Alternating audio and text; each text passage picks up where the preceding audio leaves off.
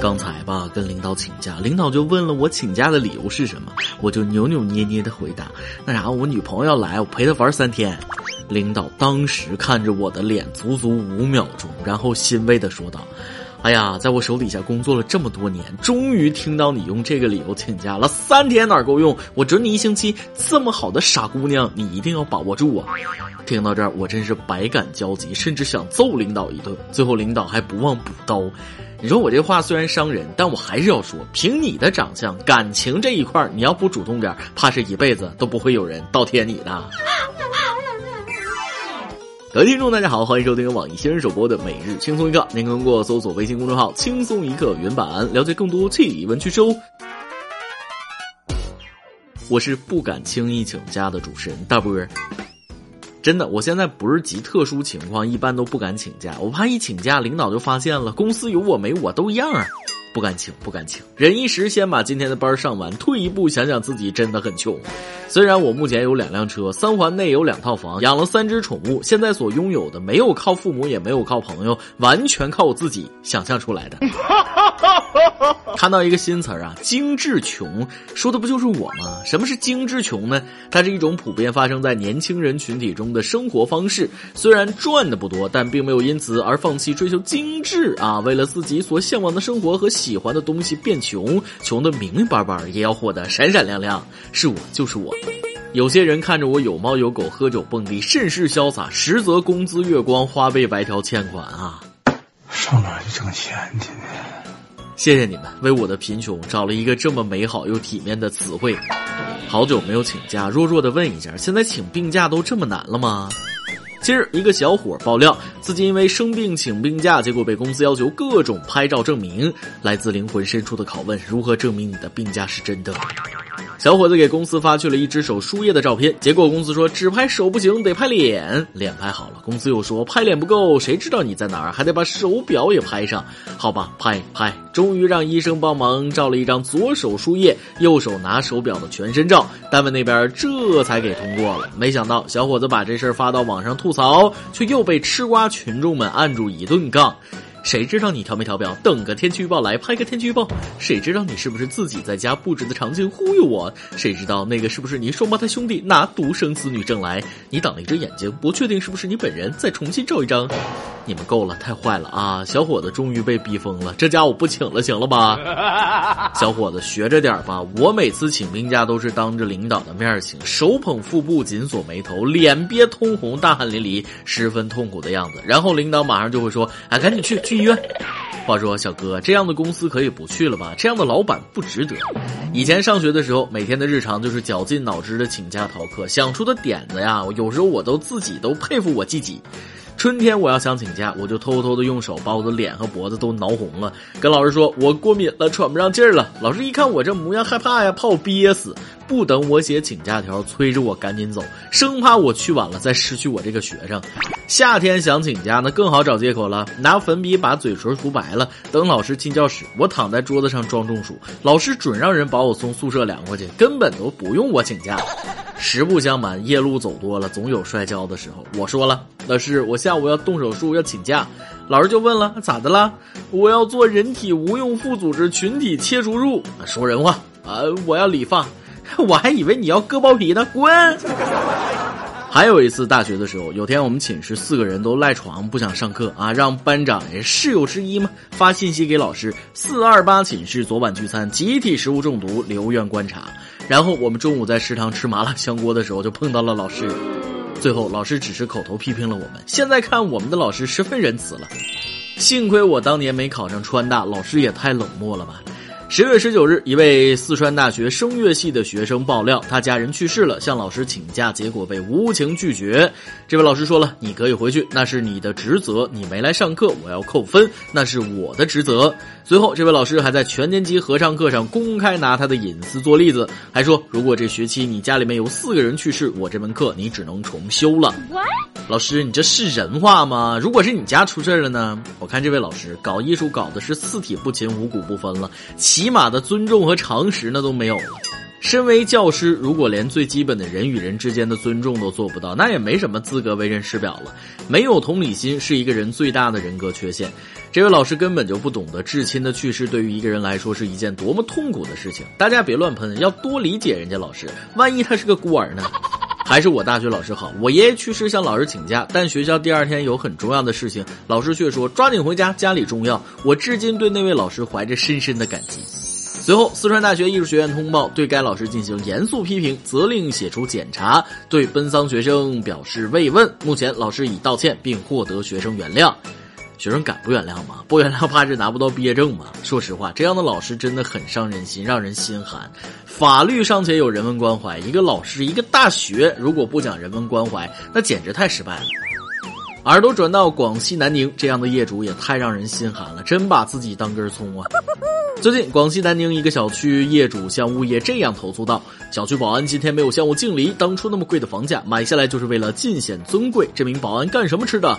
随后，物业回复称已通知保安不用来上班了。请问这位业主，你内心是有多自卑啊？需要保安给你敬礼来满足虚荣心？没有大老虎的命，得了大老虎的病，是不是？买房为了显尊贵，不是？你应该买个仪仗队啊，外加交响乐团和秧歌队，载歌载舞欢迎你回家，多好啊！他这要是买个独栋别墅，还不得让保洁阿姨向他跪地请安呐？别把自己太当人，也别把别人不当人，也别瞧不上门口保安、小区保洁，说不定人家是家里有几套房，闲的没事才出来工作的，而你只是一个买了房还要还贷的人。人呐，要想让自己尊贵起来，就别太把自己当回事儿，自尊自贵才是珍贵。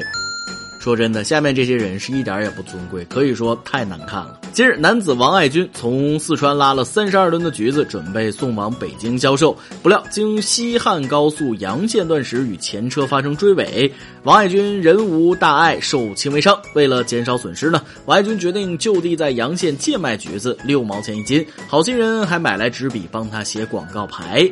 可是后来开始有人只拿橘子不给钱，开始抢了。我说大伙可怜可怜我，别抢别抢！王爱军对着哄抢的人哭喊道。可是没有用，直到民警赶到现场，才驱散了哄抢的人群。最后，王义军说，价值八万多元的橘子只收了九千块钱，其中有很多是家长拉着孩子一起抢，要钱人都不搭理你就跑。以前是橘子落在地上抢，现在是直接上车去抢。抢橘子的人骂你们一句土匪，不为过吧？六毛钱一斤的橘子还要抢，这些人是真缺这几个橘子的钱吗？这些人缺的是德，就是爱占小便宜，有便宜不占王八蛋。抢橘子的人，你摸摸自己的良心，为了这几块钱的橘子，你安心吗？良心过得去吗？最让人无语的是，还带着孩子一起抢。孩子们，当你以后学到朱自清的《背影》的时候，会不会想起今天的背影？家长们真是给孩子做了一个好榜样啊！一家子没素质，那也要整整齐齐。好像每次车祸，不管在什么地方，总是有人觉得不拿白不拿，管那些东西该不该拿，用得上用不上，都先动手去拿，根本不会考虑货主的感受。其实大家这么多年也不缺吃少穿的，只是素质待提高。问题来了，为什么有些人就是敢抢？还是我们的处罚措施待增强呢？现在有视频、有人证、有物证，如果照视频抓上几十个人，罚款加拘留，看谁以后还敢抢？从小我妈就教我要礼让他人，要注意他人感受，要宽容大度，要尊老爱幼有礼貌，不是自己的东西坚决不拿。后来我遇到了形形色色的人，这时候我开始希望每个人都能有妈妈呀。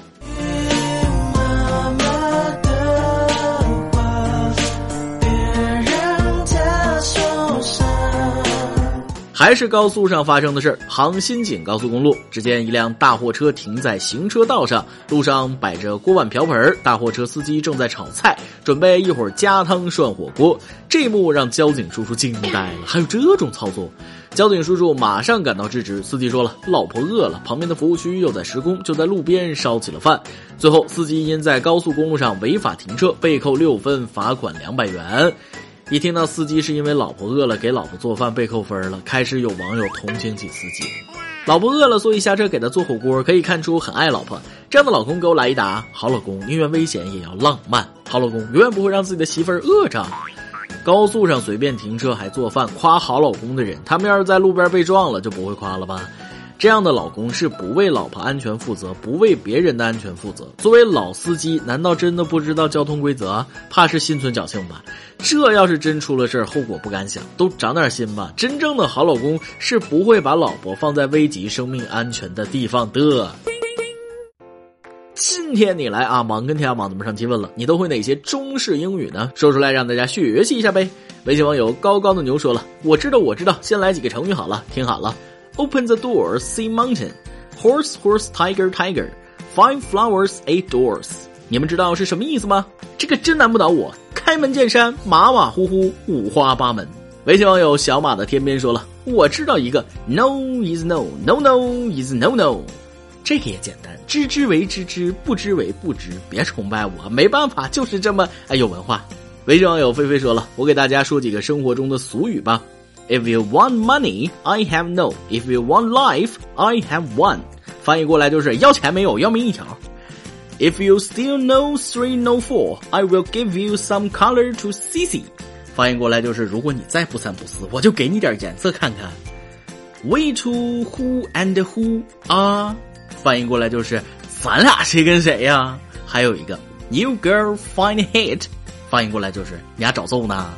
来吧，今天我又 get 了好多新知识，你们都太有才了，英语学的忒好了。祝大家都能够 go go study day day 啊！每日一问，你有什么好的请假借口吗？就是让老板老师无法拒绝的内容。最后结果如何呢？说出你的冒险经历，让大家乐一下呗。再来一段。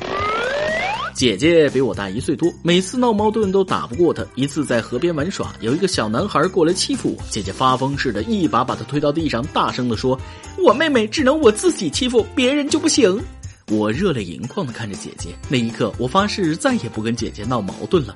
然后姐姐一脚就把我踹河里去了，叉着腰说：“看着没，老娘说到做到的。”爆料时间。微信网友天天说了，男朋友说房子加我名字是不可能的。和男朋友准备结婚了，他二十八岁国企员工，我二十六岁事业编。现在问题是他父母帮他买的房子正在装修，是他家里拿钱装修，完全也没有问我的意见，我也没提房子加名。是男朋友有一天说起来，说这房子是不可能加我名的，以后也不会。他这样说让我心里不舒服，有点心寒，不知道这份感情是不是该继续。他父母出的钱不加你名很正常。同理，如果是你父母出钱买的房，你会加上男朋友的名字吗？所以不用介意。至于装修，没问你意见，好吧？不喜欢，结婚以后咱重新装啊。一首歌的时间，网易云音乐网友苗二一七零三二八说了。我和老公分别在非洲最北和最南边工作，从认识三个月就开始异地。我现在回国了，但他依旧在非洲奋战。我们已经领证十个月，但由于异国，一直没时间办婚礼。今天是老公的生日，三年没赶上一起过一次生日，也没送过什么生日礼物给他。今年点首何炅的最好的幸福送给他吧，我好想他，好爱他，我们会永远幸福的。特殊的异地恋加异国恋真的很不容易。但任何短暂的分别都是为了长久在一起的幸福，你们一定会永远幸福的。你的生日礼物也一定帮你送到。何炅最好的幸福送给你的他，生日快乐，天天幸福。以上就是今天的网易轻松一刻，由电台主播讲当地原汁原味的方言播轻松一刻，并在网易和地方电台同步播出嘛？请联系每日轻松一刻工作室，将您的简介和录音小样发送至 i love 曲艺 at 幺六三点 com。老规矩，祝大家都能够头发浓密，睡眠良好，情绪稳定，财富自由。我是大贵人，咱们下期再会，拜拜。独自坐在空空窗前。呆呆望天空，天空空空的，变成了空气，空气变冷变热，变白变黑，变成了雨季，雨季带着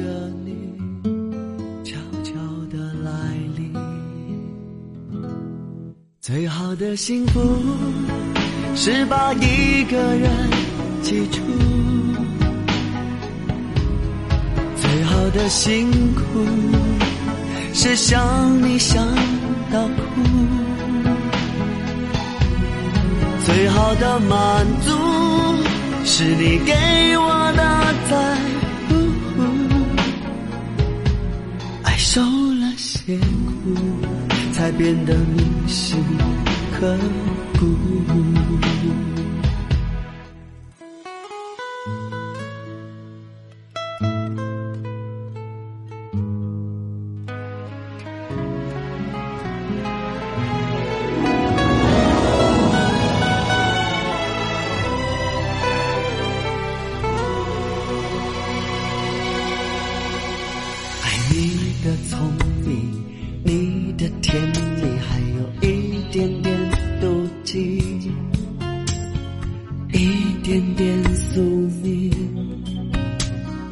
一点点憧憬。